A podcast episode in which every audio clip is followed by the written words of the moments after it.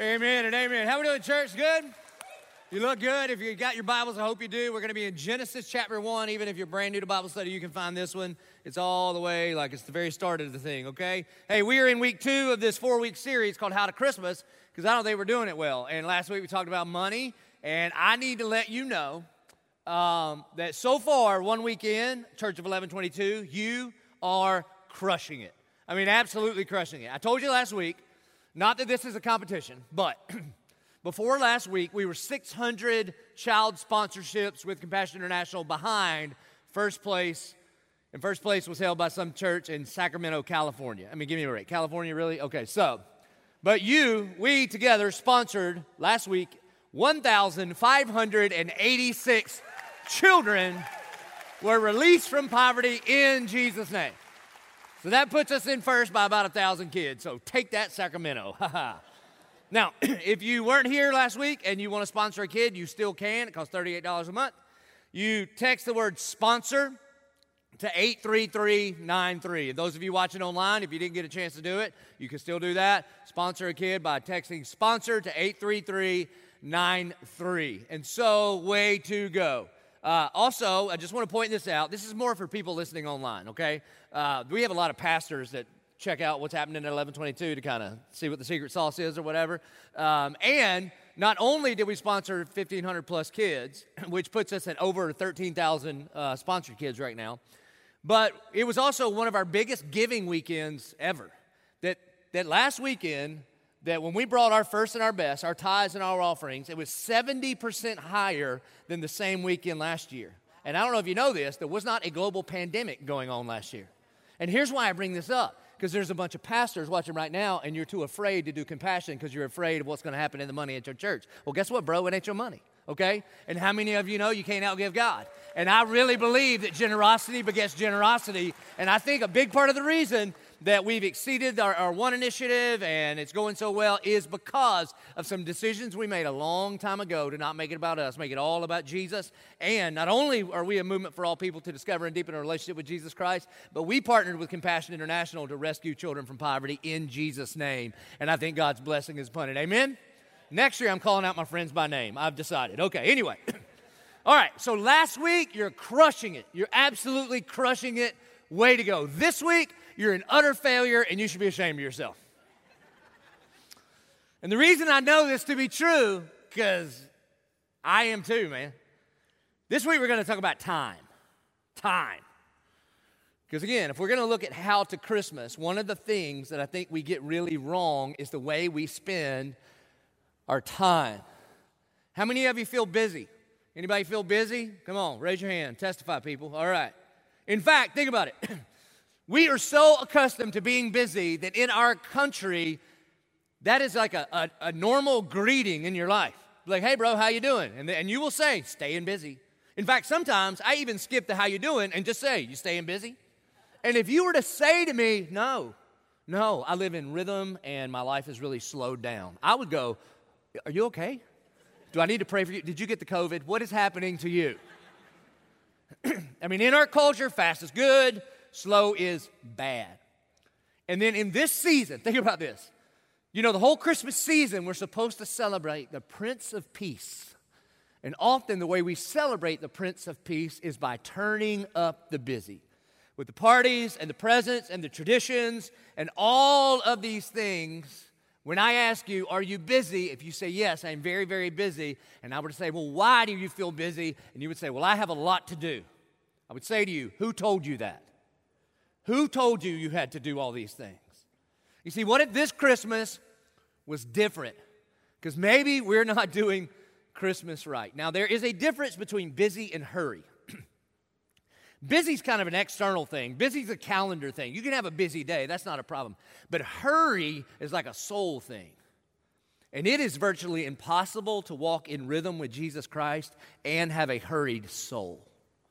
So, when we are as jacked up as we are in our country in regards to busyness and hurriedness, I think we've got to go all the way back to beginning to the beginning to see what God's initial design for us was. Now, all of you type A driven people, I've got a couple of things to tell you. First of all, as I preach this message, I'm a total hypocrite, okay? I don't do a very good job at this.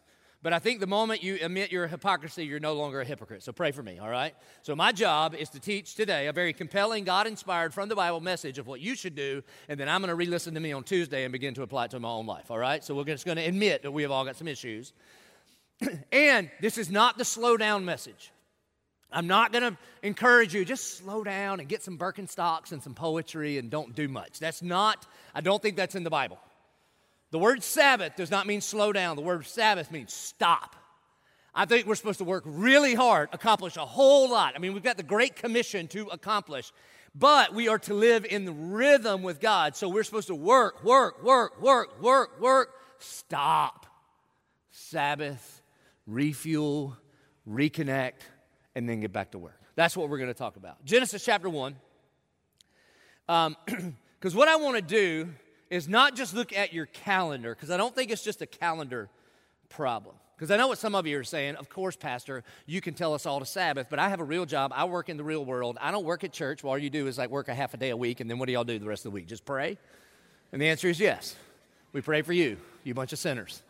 And if you quit sinning so much, we could get some stuff done. Do you understand what I'm saying? So, not, trust me, I have lots to do too, I promise. But when you really get underneath the why you feel hurried at the soul level, what's really going on there? Is it greed? Is it insecurity? Is it people pleasing? Is it ego? You see, because for me, what it is deep down in there, what it is for me, it's ultimately it's idolatry. Because I can begin to believe that somehow the Almighty Sovereign King of the universe is depending on me to do what he wants to do in Jacksonville. That's sick, isn't it? I was talking to a friend of mine. I've shared this with you a hundred times, but I was talking to a friend of mine. You know him, Matt Chandler. He's a pastor in Texas. And he's been a lead pastor for about 10 years longer than I have. And we were just talking about kind of the pressures of our vocation, yada, yada, yada.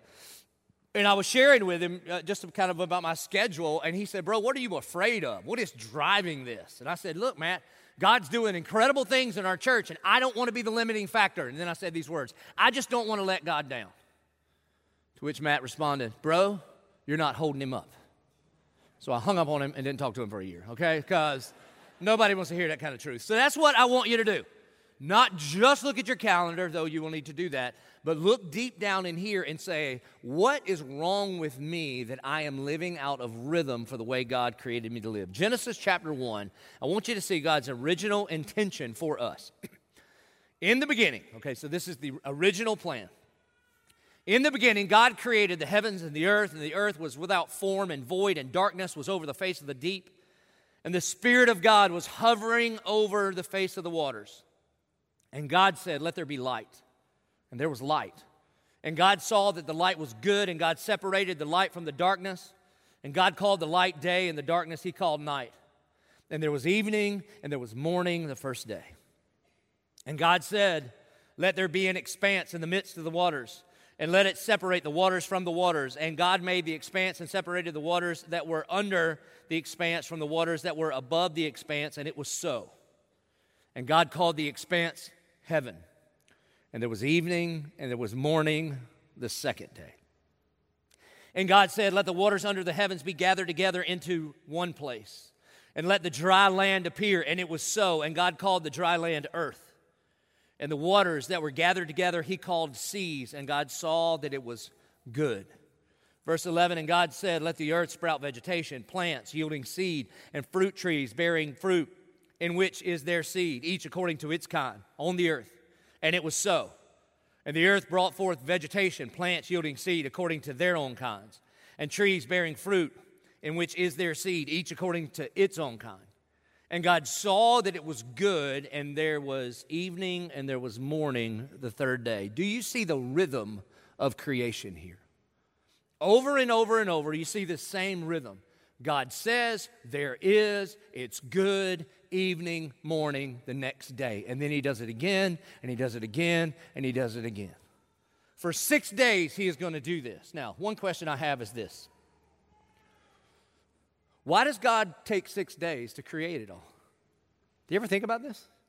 Why, and if you're new to Bible study, don't get hung up on the six day part. That's not the point of what we're talking about today. Why in the world, if God is the Almighty, all powerful, not bound by time, creator of everything, why doesn't He just speak it in one word? Why does He take a week?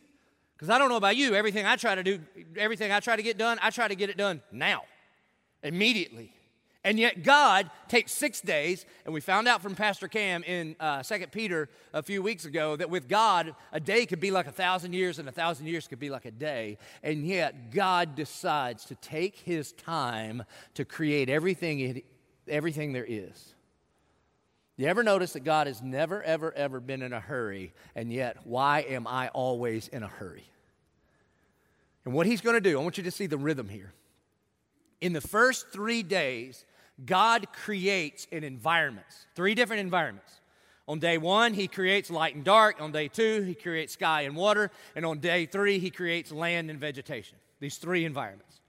And then in the subsequent days, what God is going to do is now he is going to fill those environments on days four, five, and six that he created on days one, two, and three. There is this rhythm to his creation. He says it, it happens. He says it's good, there's evening, there's morning, the next day. He creates three environments one, two, day one, two, three, and then day four, five, and six, he fills up those environments. Maybe this is why rhythm matters to us so much. I mean, think about it. Even people that aren't like God people, if they go out and sit on the beach and just shut up long enough and watch the rhythm of the waves come in, something begins to happen, like at the heart and soul level, does it not? Maybe this is why we love the change of seasons. Well, I mean, not so much here in Jacksonville. We have two seasons we have summer and January. But, except sometimes, some days, some days, like this week, you get all four in one day, right? You wake up, it's winter, it's spring in the morning, it's summertime by two, and then it's the fall by the time you go to bed. So that's, that's cool. Maybe this is why a mother's heartbeat matters so much to a baby because we were created to live in this rhythm with God. You ever notice how music can do something to your soul? Maybe because there is this there is this series of play and don't play. Like on a drum, you hit and then you rest. And God has created us to live in that kind of way. In fact, maybe one of the reasons music is such a big deal in worship to God is because there's something about the rhythm of music and the rhythm of our heart that lines up with the, the rhythm that God created us to live in. And there are some songs that can get to places in your soul that mere words can't get to. And it seems that most of us are living out of rhythm from the way God has created us to live. You see, it's noticeable. It's noticeable. Now, look what he's going to do in the next three days. He's, he's going to fill up the environments that he created in the first three. And God said, Let there be lights in the expanse of the heavens to separate the day from the night. And let, let them be for signs and for seasons and for days and years. And let them be lights in the expanse of the heavens to give light upon the earth. And it was so. And God made the two great lights the greater light to rule the day, and the lesser light to rule the night and the stars. And God set them in the expanse of the heavens to give light on the earth, to rule over the day and over the night, and to separate the light from the darkness. God saw that it was good. And there was evening, and there was morning the fourth day. And God said, Let the waters swarm in swarms of living creatures, and let birds fly above the earth, across the expanse of the heavens. And so God created the great sea creatures and every living creature that moves with which the waters swarm according to their kind. This means God created the redfish and the trout and the red snapper and the grouper. Can I get a witness? Okay? according to their kinds, and every winged bird according to its kind. And God saw that it was good, and He created the dove and the pheasant and the turkey and all these birds that we love. And God blessed them, saying, Be fruitful and multiply and fill the waters and the seas and let the birds multiply on the earth. And there was evening and there was morning the fifth day. Verse 24 And God said, Let the earth bring forth living creatures according to their kinds, livestock and creeping things, and beasts of the earth according to their kinds. And God made the beasts of the earth according to their kinds, and the livestock according to their kinds, and everything that creeps on the ground according to its kind. And God gave us the white tailed deer and the bugling elk. And God gave us horses and cows and dogs. I'm pretty sure cats were post fall. I'm pretty sure, I'm not 100%, but if you had to pin me down, that's what I'd say. Result of the devil. But anyway, and God saw that it was that it was good. So God creates these environments and then he fills these environments in rhythm, not instantaneously, but in rhythm. and then you get to the crown of his creation, verse 26.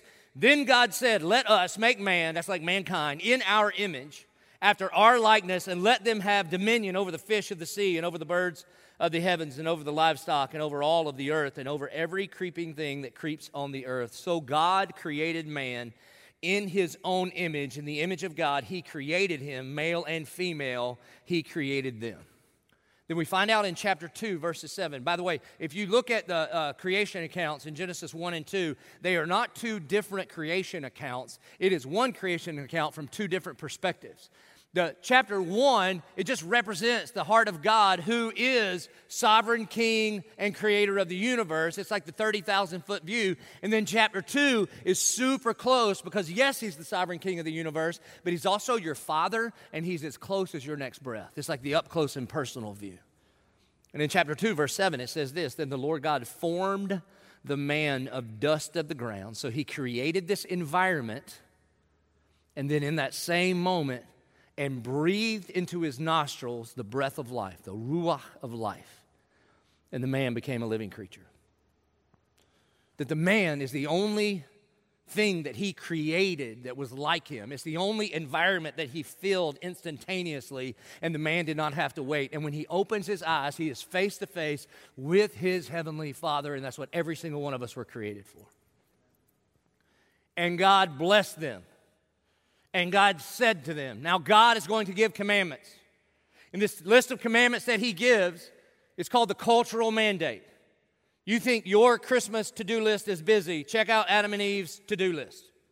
Be fruitful and multiply, and fill the earth and subdue it, and have dominion over the fish of the sea, and over the birds of the heavens, and over every living thing that moves on the earth.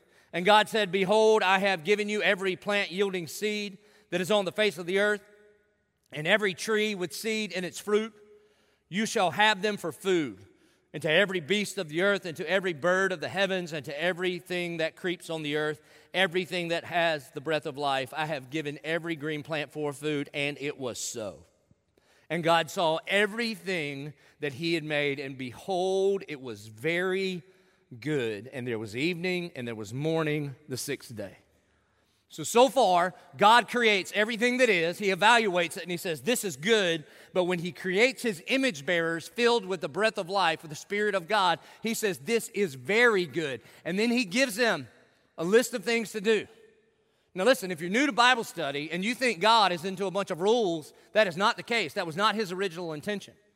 In fact, there was only one don't in the Garden of Eden. It'll come in the next chapter. He says, Whatever you do, don't eat from that tree because it'll kill you. There's a whole bunch of do's, there's a whole bunch of thou shalt. In fact, look at the very first commandment be fruitful and multiply. I can tell you don't know what that means because in Hebrew, that means bow, chicka, wow, wow. That's what that means. now, if you don't, if you didn't read the rest of it, okay? I mean, you think you're busy? You think you got stuff to do? Because you got presents to buy and cakes to bake and blah, blah, parties to go to. All right, how about Adam and Eve? They are just created. You know, they open their eyes and here they are. And there is the untamed creation. And God says, here's your job fill it up with kids and subdue it and cultivate it. And I want you to rearrange the raw goods that I have given you for human flourishing. I mean, they got to like build houses and, you know, get gas stations going, all of these things. They got plenty to do. And if you didn't know what was happening next, you would think they would say, well, we better get to work right now because we have so much to do. And yet, look what they did first. Verse 28 And God blessed them. And God said to them, Be fruitful and multiply. Do you see this? This is the cultural mandate. They've got lots and lots and lots to do. You get to chapter 2, verse 1. Thus the heavens and the earth were finished, and all the host of them. And on the seventh day, God finished his work that he had done, and he rested on the seventh day from all of his work that he had done. And so God blessed the seventh day, and he made it holy because on it, God rested from all his work that he had done in creation. So, do you know what our very first parents did on the very first day of their life? They rested in the Lord. You know what this means? That you don't rest from work, you rest for work. It's very different. That God created them in such a rhythm that every seven days they just needed to stop, be blessed, connect with Him, and that that day was holy. That way, that day was different. Now you may look at this and say, well, why is God resting? I mean, the Bible says in other places that God doesn't even get tired, so why is God resting? Well, I can tell you why God would rest. You see, the only way that you can ultimately rest is when you do a job and then you are fully and finally satisfied. You are ultimately satisfied in that job. Then you can step away from it and rest. God looks at his creation with mankind, his ultimate creation, bearing his very image, and he is ultimately satisfied with the work that he has done. And so he rests. Now, as I talk about this, I know some of you are going to say, hey, listen, yeah, Pastor, that's, I, I hear you and all that, but I don't think you understand. I'm a single mom, and I can't take a day off. Single mom, I would say, God bless you. I'm praying for you like crazy. Maybe the hardest job on the planet, but God rested. And you may be saying, yeah, but you don't understand. You work at church, I don't really do anything, but I have this job, and these people depend on me, and so I have to work seven days a week. And I would say, okay, boss, okay, CEO, okay, president, God rested. And then some of you are like, but I'm not even tired. I don't need a rest. And I would say to you, neither was God. But look at me. God rested. And the reason that he could rest is because he looked at his work and he was ultimately satisfied in it. If you can't rest, it's because you look at the finished work of Christ on the cross and you were not ultimately satisfied in that finished work. That when he said it is finished, you don't think it counted for you. That's the heartbeat behind our problem here. And so God says, hey, listen, one day a week, this is the way I have created you to live. Now, listen to me. If you live outside of the way you were created to live, you can sustain it for a little while. You can use your vacuum cleaner as a sledgehammer twice. And eventually, it doesn't sledgehammer very well, and you don't have a vacuum cleaner anymore. When we live outside of God's intended rhythm for us, I'm just telling you, we're not doing it right. And so Adam and Eve rested in rhythm with God and it goes super good for like a page in my Bible. And then sin enters the world. Genesis 3 happens, sin fractures everything. Eventually, God wipes everybody out, starts over with Noah. Then he chooses Abraham, makes a covenant with Abraham. He says, I'm going to make you the father of many nations. I'm going to bless you, and from you, from your seed, is going to, be, going to come the one that blesses the entire world. It's a precursor to Christmas. He's talking about Jesus. And then Abraham's like great, great, great grandson, Joseph, ends up as like senior VP of Egypt. There's a man- management change, and then the nation of Israel becomes a slave people to Egypt. And for 400 years, none of God's people ever had a day off. For 400 years, nobody takes a Sabbath. Do you know why? Because slaves don't get to take a Sabbath. Now, I do not want to minimize slavery in any way at all. But if you are not able to Sabbath, then you are not free. If you are not able to Sabbath, you are an indentured servant to something, either to your greed, either to your pride, either to your insecurity and people pleasing.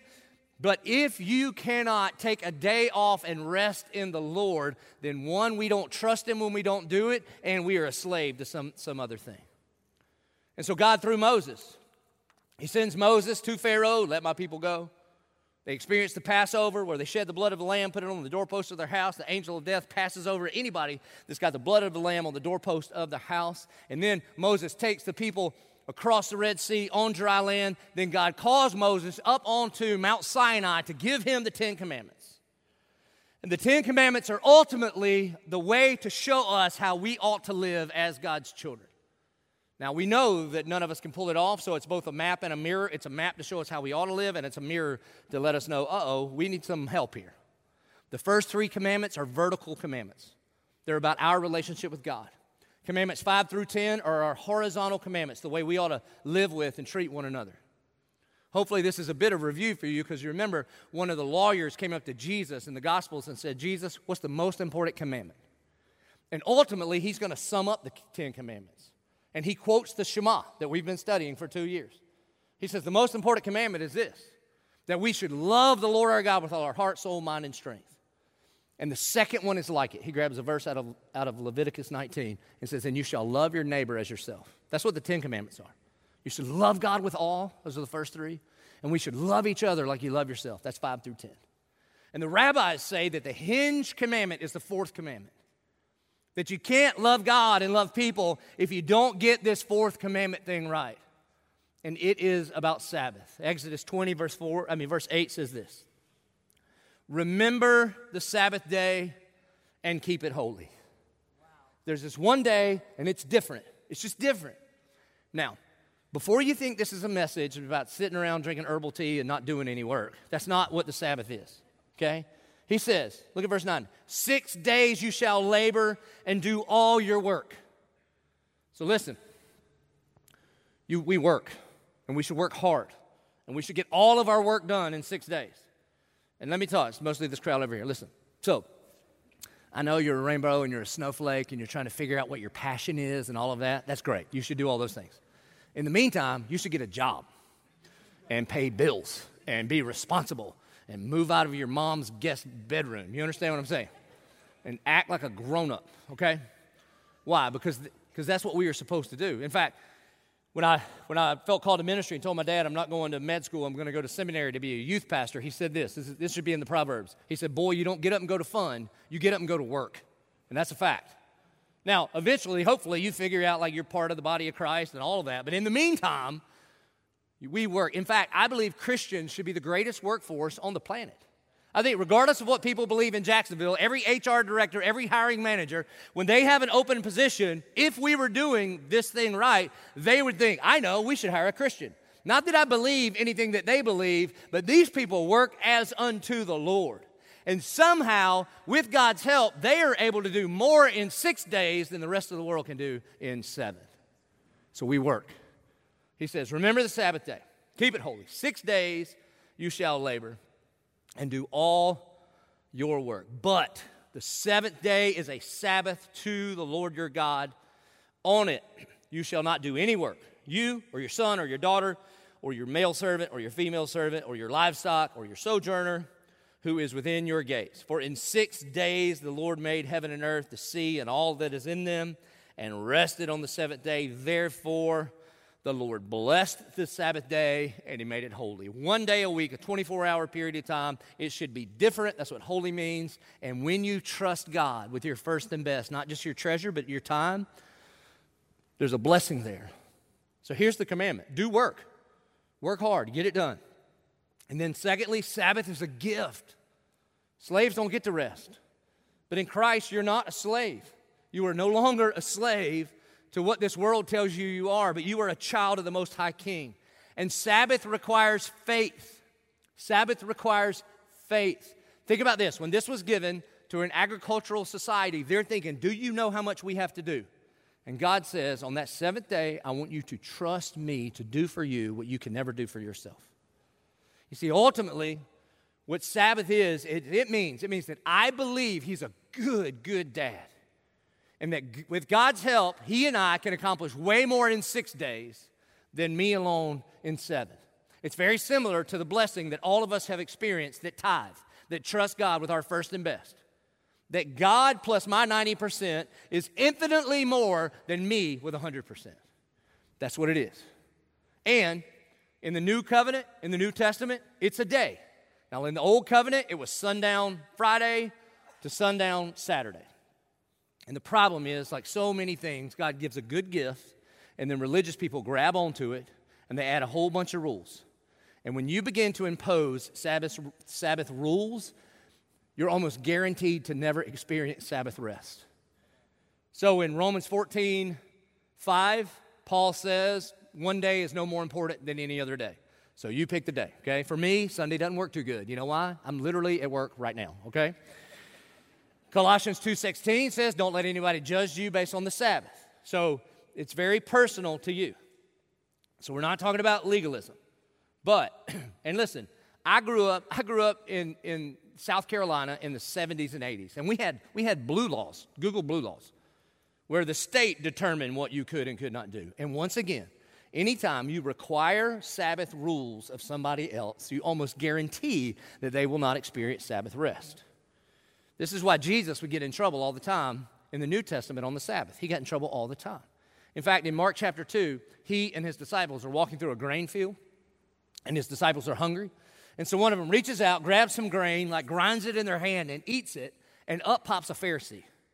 Pharisees like carried clipboards, they were hall monitors. Pharisees were, were was the precursor of the HOA. That's what a Pharisee was, okay? and so he walks up and says, You have four violations. Here are the four things that you have done. And ultimately, Jesus is like, dude, you're missing the whole point. You are taking this gift of God and making a weight of oppression, but the gift of God was supposed to be a, a, a, lift for rest and release. And so he says this in Mark 2 27. And Jesus said to them, The Sabbath was made for man, not man for the Sabbath. So the Son of Man is Lord even of the Sabbath. There's a whole sermon right there. What he's saying is, Jesus is saying, I am the giver of the Sabbath, which means he's saying, I am God, and I am the substance of the Sabbath. He says, In me you find rest. Now, how should you Sabbath? It's not just a day off, it's not just a vacation. I'm pro day off, I'm pro vacation. But what if you and I Sabbath in light of what we have been studying in the One Initiative? Remember the Shema? Hear, O Israel, the Lord our God, the Lord is one, and we shall love him with all of our heart, soul, mind, and strength. So this is not, I'm not going to tell you how exactly what you should do. I just want you to get the heart of it. That, that one day a week, every seven days, God has wired you in such a way that you would find your rest in Him, heart, soul, mind, and strength. This is not rules. I'm not going to check up on you on this. It reminds me of years ago, I was at Walmart and I'm in the 10 item or less aisle. That's kind of my MO whenever I go to a place like that. And, uh, and I'm behind this lady with a kid, and you know what I'm doing? I'm counting her items just to make sure she can read and count. You know, I'm just here to help. And so, well, this poor lady, she's got this kid, and he's demon possessed. He's going crazy. But part of it's not his fault. It's the, it's the marketing campaign of everybody that's ever stocked shelves at a store. They put all of the candy and all of the things that would make toddlers go crazy right at eye level with the toddler. And so she's trying to get her stuff up. She's got way more than 10 items. And he's like, Can I get this? Can I get this? Can I get this? Can I get this? And she's like, Would you stop? Would you stop? Can I get this? How about this? He's starting to open like the ring pops and all of this. And then at the top of her lungs, she screams, Relax! First of all, nobody in Walmart budges because they're like, Yep, normal, all right? So. And I remember thinking, this kid is never going to understand the meaning of the word relax. if I were to yell at you a bunch of Sabbath rules, it almost guarantees you to never experience Sabbath rest. It'd be like the parent yelling, relax. So, here's some ideas. Here's some ideas. What if we looked at it one day a week, just the way God created us to live in His kind of rhythm? What if we rested, rejuvenated, reconnected, refueled at the heart level, the soul level, the mind level, and the physical level? So, what does it look like to rest with your heart? This is primarily about, a, about relationships. That all throughout the scriptures, a big part of the Sabbath was connecting with friends and family, the kind of people that help fill you up.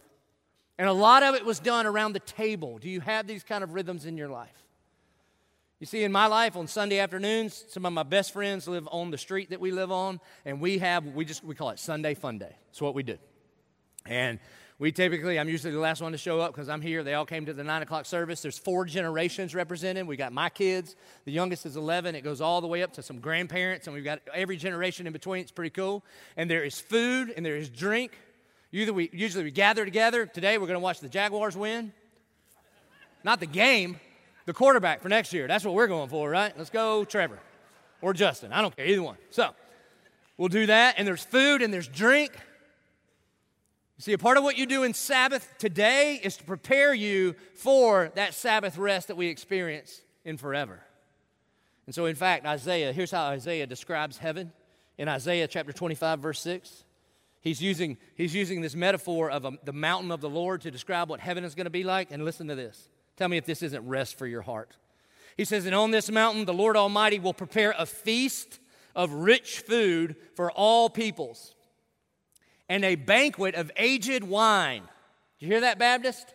Wine. Then he says, the best of meats and the finest wines. Somebody Thursday night said, Well, I'm a vegetarian. I said, Well, not for long, unless you're going to hell, because Christians are going to be eating the finest meats in heaven Fine meat and wine. Glory to God. See, Sabbath is a gift with people that you love. So, figure out what that looks like for you. Then we're also supposed to like rest with our soul. This means reconnect to the Lord with our soul. Like the very first man was created as a vessel, and God filled him up with his spirit. That's a part of what we're supposed to do. Like reconnect with Jesus. Look, congratulations, you're doing it right now. This should be a part of it. There's something very significant when the saints gather together and we sing songs and we pray prayers together and we receive God's word. But in addition to this, we should do things like have extended times of prayer and extended times of Bible reading. And if you're like, well, I don't understand the Bible, keep reading. Jesus promised that the Spirit of God would teach you His Word. So rest with your heart, rest with your soul. This is probably the biggest one, I think, right now for us. And you got to rest with your mind. You need one day a week where you turn this thing off. And primarily, what that means these days is turning your smartphone off. I know some of you just panicked a little bit. You're like, I hate this church. Okay, hang in there with me for just a second, Scooter. Did you know that smartphones, and particularly social media on smartphones, are changing the neural pathways in our brain? 89% of people admit to feeling a phantom buzz from their phone in their pocket when their phone is not in their pocket. Anybody ever do that? You're psycho. Straight up, psycho. It's not there, but you feel like it is. You ever not have your phone for a second and you're like, huh, I'm untethered. I don't know what to do, okay? Not good. That it is changing the, the prefrontal cortex. That's the part of our brain that does complex thinking. Our attention spans are being shortened. Listen, if you can't go into the bathroom without taking your phone, there's a problem. After 722, this girl came up she's like, But what am I supposed to do in there? It'll work itself out, darling. Just hang out for a minute. Okay? There's a problem.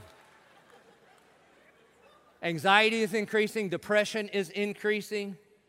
The same, the same chemicals in your brain, dopamine and cortisol, are being released when we look at social media and when we are always connected to our smartphones. And it is, it is the same chemicals that create addictions like addiction to gambling.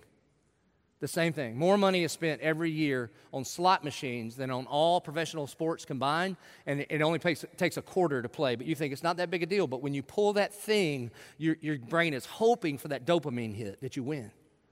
But if you lose, you get hit with cortisol, and it, it creates anxiety, depression, addiction, those kind of things. Maybe one of the biggest problems is this is that because of these things, and again, there are some positives. Many of you are listening to this sermon online. When it gets over, you should turn it off. But the problem is this is that oftentimes when we are alone, we can't actually be alone because the whole world has, world has access to us. And oftentimes, the Bible says Jesus often went up into the mountains by himself to pray.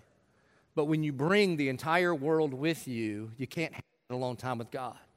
And just as sad, when you are with the people that you want to be connected to, you can't truly be connected because you're isolated in your phone. You ever walk in your house and your whole family doesn't even lift their heads when you walk in the room? There's a problem there. And I know you're saying, well, I don't have a problem. I've got it under control. Okay, turn it off for 24 hours. Some of you started twitching already just to think about it. It's a problem. Heart, soul, mind, and then we need to rest with our strength. We need to rest with our strength. This means like physically go to sleep. Not just, first of all, that God has given us this gift of sleep on a daily basis. You ever think about this? Why did God create us in such a way where every day we get tired and yawning? There's a guy that's yawning right now. Sorry to keep you up.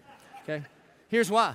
Because we have this tendency to think that we're the center of the universe. That we, I'm my own man. I do what I want to. I'm going to take over the world. And God's like, oh, that's so cute. Here, let me just lay you down. Put the sun down and the moon up. All right, buddy, I'll be here in the morning when you wake up. Every single day, this constant reminder. And then once a week, we're supposed to rest physically. Some of the most serious potential problems associated with chronic sleep deprivation are high blood pressure, diabetes, heart attack, heart failure, stroke. Other problems include obesity, depression, impairment in immunity, and a low sex drive. That we need to stop. Again, I'm not saying slow down. Work hard for six days And then for one day, just stop, Sabbath, and rest. Moses gives this commandment to the people. By the time you get to Deuteronomy chapter 5, the book of Deuteronomy, the whole book of Deuteronomy, it means second law. Not that there are two laws, but what Moses is going to do in Deuteronomy is he knows his time of leadership is about to be over. He knows very soon he's going to go up on a mountainside to do his quiet time and never come back, and then Joshua is going to be the CEO of Israel from then on. And what he's saying is this all of Deuteronomy is this hey, listen, let me remind you of God's law and remind you of God's provision because when you get into the promised land and you're living in neighborhoods that you didn't build and you're eating out of refrigerators that you didn't stock, it's easy for you to forget. Because Israel never really did good with blessing. Because when we're in times of pain, we're desperate for God. But when we're in times of plenty, we often think, God, forget you, I don't need it. And so he says, I don't want you to forget. And so in Deuteronomy 5, he goes over the law again, the Ten Commandments. He restates them. And then when you get to when you get to verse 12, he says this way. This is the fourth commandment. And he says, observe the Sabbath. This time he doesn't say remember. You know why? Because remembering's not enough. How many of you know intentions are useless? You got to have action. Anybody have an unused piece of gym equipment at your house? Anybody? Yep, you don't even need to raise your hand. We can tell, okay? So, all it's doing for you right now is drying your laundry. Amen? So, like a gym membership doesn't do anything for you. You actually have to go. So, God, through Moses, is saying, Observe the Sabbath day and keep it holy, for as the Lord your God commanded you. Commanded you. He told us this is how we are supposed to live. Now, let me ask you this, Christian. Why is it that if you were breaking any of the, the, other commandments, we would look at you and be like, that's a problem? But to break the fourth commandment about the Sabbath, we're like, eh, don't worry about it. I mean, after 722, I asked a girl on staff who works all the time, I dearly love her, and, she, and I said to her, hey, how are you doing with the Sabbath? And she goes, oh, I'm working on it.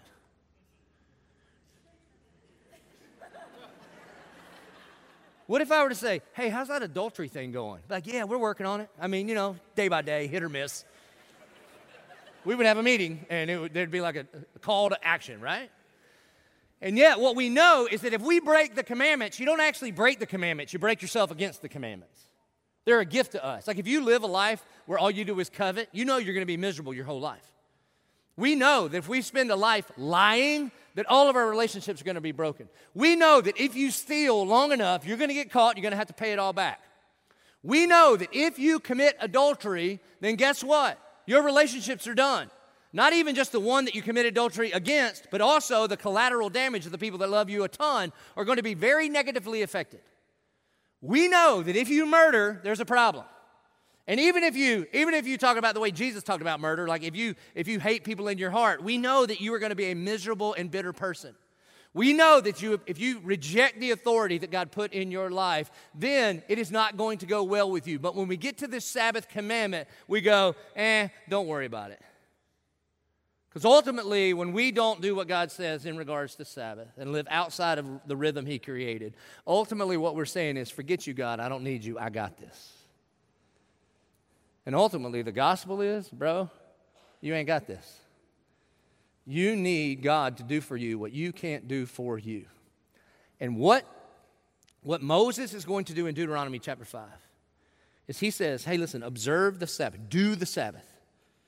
Keep it holy as the Lord your God commanded you. And then he's going to say much of the same stuff he said back in Exodus. Six days you shall labor and do all your work, but the seventh day is a Sabbath to the Lord your God. Own it you shall not do any work, you or your son or your daughter or your male servant or your female servant or your ox or your donkey or any of your livestock or the sojourner who is within your gates, that your male servant and your female servant may rest as well as you. And then God is going to give us the why. God doesn't, all, God doesn't have to give us the why. He could just say, Do this. We say, Yes, sir, because He's the Lord. That's how it works. But now He's going to give us the reason behind why believers should Sabbath. And here's why You shall remember that you were a slave in the land of Egypt, And the Lord your God brought you out from there with a mighty hand and an outstretched arm. Therefore, the Lord your God commanded you to keep the Sabbath day. In other words, part of what God wants to weave into our very weekly existence is this time where we stop and we remember that you and I were slaves to our own sin. Ultimately, what the Sabbath does, the Sabbath is a sign, and that points to the cross that we need to stop and trust God that He can do for us what we can never do for ourselves. And the nation of Israel were slaves in Egypt, and by God's mighty right hand, not because they did anything, but because He loved them and poured out His grace on them, He reached down His mighty right hand and He picked them up, not through their own effort, but by His finished work on the cross, and He brought them into the promised land. And for everyone who is a believer in Jesus Christ, ultimately what we're saying is this on a day when we stop and rest, you can only rest when you are utterly satisfied in work. And what we're saying is, I am utterly satisfied in the finished work work of Jesus Christ. That's what a Sabbath is. And every single one of us need it. So here's the point Are you too busy? I've already got you on film raising your hand, so you've confessed. The Bible doesn't say slow down, it says stop. It says stop. Again, work really hard for six days. And then one day a week, you figure out what day works best for you. You figure out what rhythms work best for you. You figure out what activities. In fact, if you go on our app, there's a there's a um, there's some under this series there are some tools that can help you figure out what fills you and what drains you and you can have a conversation with your roommates or with your spouse or whoever and you can make sure that one day a week you are resting in him jesus says it this way in matthew chapter 11 Jesus says, He gives this invitation. He goes, Come to me, all who labor and are heavy laden. Come to me, all who are working and working and working, and you feel like as you check one thing off your list, you add three more things to your list. Come to me, all who feel like you're carrying a burden that you just can't carry anymore. The pressure of the presents, the pressure of the holidays, the pressure of the family you're going to be with he goes, If that's you, if you're weary and tired and worn out, come to me. Come to me, all who are who labor and are heavy laden, and I will give you Sabbath. You see, you will never know Sabbath rest if you don't know the Lord of the Sabbath. It's not just a schedule thing, it's a relationship thing. He says, Take my yoke upon you and learn from me, for I am gentle and lowly in heart. And here's the words, and you will find rest for your soul. For my yoke is easy and my burden is light. You were not promised an easy life, but Jesus promises you an easy burden. So, what if this year we just did Christmas differently? What if this year you experienced Sabbath rest and it began a new rhythm for you forever? Because you knew the Lord of the Sabbath.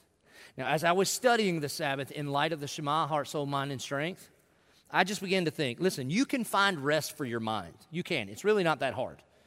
Turn off your cell phone, get a good book. Get Charles Martin's uh, Waterkeeper, get a beach chair, go sit on the beach and read the book. You will be lost in the world that he had created, and it really will. It will help your mind. You can find, you can find rest for your heart, like relationally. If you just get the right therapist and counselor and get your communication skills going with your wife and all that, relationally, you can find rest. You can find rest for your body. If you just change some things in your calendar, get a new mattress, medicate it enough, you could sleep for a month. But there's only one that can give you rest for your soul. That's the gift of Sabbath that Jesus is inviting us into. And so, what if this year was different? What if this year we really understood that the Lord of the Sabbath is also the substance of the Sabbath? That not only does He give the Sabbath as a gift to us so that we could rest and refuel, so that He could use us in incredible ways, but He is also the very source of that rest. I dare you to change, to start doing things differently. So, here, practically, here's what you got to do. Number one, you got to repent. You got to repent. Like, I repent. There are many, many times I work too many days in a row and I don't take a day off. And you need some accountability in your life because I'm telling you, if I were breaking any other commandment like I break the Sabbath commandment, the elders would talk to me. They would say, Hey, come here. We heard you murdered a guy again. That's going to be on your review. You understand? Like it'd be like an immediate meeting. You need somebody to help you here. You got to repent. You got to receive the gift that is the Sabbath, it's for you. Then you got to change. You got to change. I dare you. We ask this question Is He the one thing that drives everything? What if everything also included your calendar? And one day a week, you set aside a day to rest in Him. And again, you better schedule your priorities. If you just try to prioritize your existing schedule, you'll just end up in the same place over and over and over and over. But I dare you to change. And then trust me on this one, you got to stay with it. You got to stay with it. Because some of us have been living out of rhythm for so long. When we start to live back in rhythm, you're going to like detox. Like some of you right now are motivated. You're like, you know what? I'm gonna, every Monday, I'm going to Sabbath. And then by 9 a.m., you're going to be like, what do I do now? Okay, it's because you're sick. You're sick. And it might take a while for you to line back up with the way God created us to live. But what if this year, like God in creation and like God has commanded us, one day a week, 24 hours, we unplugged from this world. We rested with our heart, with people that we love. We rested with our soul. We reconnected with Jesus through worship, through the word. We rested with our mind. We turned off all of these distractions. And we rested in our strength. We took a break. And ultimately, the reason that we could rest is because we were utterly satisfied in the finished work of Jesus. That we ultimately believe that when Jesus says it is finished, that meant that the pretending and the, forming, the performing were over and that it counted for us. So, the way we're going to close, we're going to close with my favorite Christmas song, Oh Holy Night. And I want you to see it in light of this gift of Sabbath that God has given us.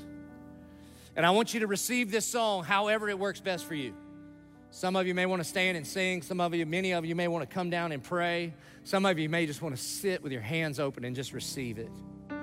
And you're super familiar with the first words, but I want you to really hear the, the little second group of words. It starts out this way. You know the song. Oh, holy night, the stars are brightly shining. It is the night of our dear Savior's birth. Long lay the world in sin and error pining till he appeared and the soul felt its worth. You see, when Jesus says, Come to me and I will give you rest for your soul, a part of what he wants you to understand is what your soul is worth. And the way you determine what something is worth is what somebody's willing to pay for it. And the Bible says you are not your own, you were bought at a price. In other words, you know what your soul is worth to the Almighty God? He paid with the perfect blood of His perfect Son, Jesus Christ. A thrill of hope, the weary world rejoices. We live in a weary world, but you don't have to. You could come to Jesus. You could bring all of the worry and all of the anxiety and all of the hurriedness, and what He offers to you is rest for your soul. Let me pray for us. Our good and gracious Heavenly Father, God, we love you because you first loved us. And God, I thank you that Jesus, when you said it is finished at the cross, ultimately the final payment, the full payment to satisfy your justice and your wrath was paid at the cross. But God, it also means that our ego and insecurity can be put to, put to the grave. It also means that the performance and the pretending are over because the real you died on a real cross for the real us. And that counts for any of us who would believe. And so, Lord, I pray that this Christmas season you would change us. That we would not be told by this culture what we have to do, but we would trust that you have provided us, with everything we need including the time to do everything you have called us to accomplish. God, I pray for a great Christmas. But Lord, I pray that it would not be driven by presents and people and parties, but it would be driven by the very presence of the Prince of Peace who offers us rest for our soul. And we pray this in Jesus' name. Amen. So the band's going to come, they're going to sing. You're welcome to stand and sing if you want to receive it that way. You're welcome to sit and just receive it. You're welcome to come and pray, but let us respond.